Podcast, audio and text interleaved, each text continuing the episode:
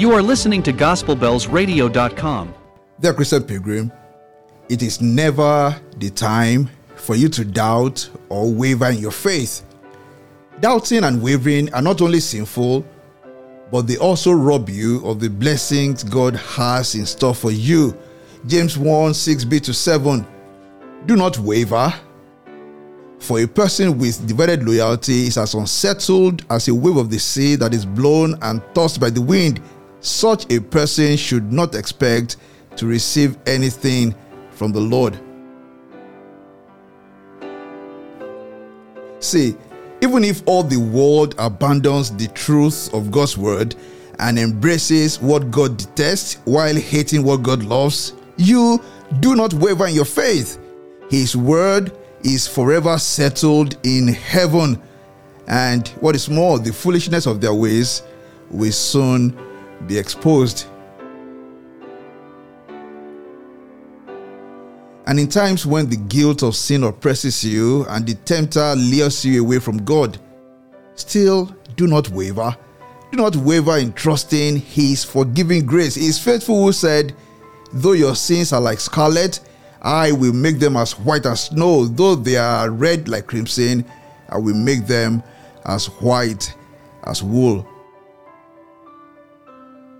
And when you find yourself in an impossible situation from which it appears there is no way of escape, do not waver. Do not waver in believing His power to make a way where there seems to be no way.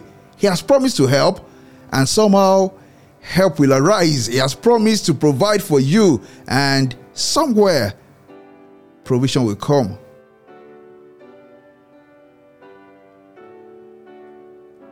It is never the time to doubt Him or waver in your faith. His eyes are always searching the world, ready to show himself strong on behalf of those whose heart is loyal to him. And of him, Balak testified, saying, God is not a man that he should lie, nor is he a son of man that he should repent. What he has said, he will do. What he has spoken shall come to pass. Numbers 23 19.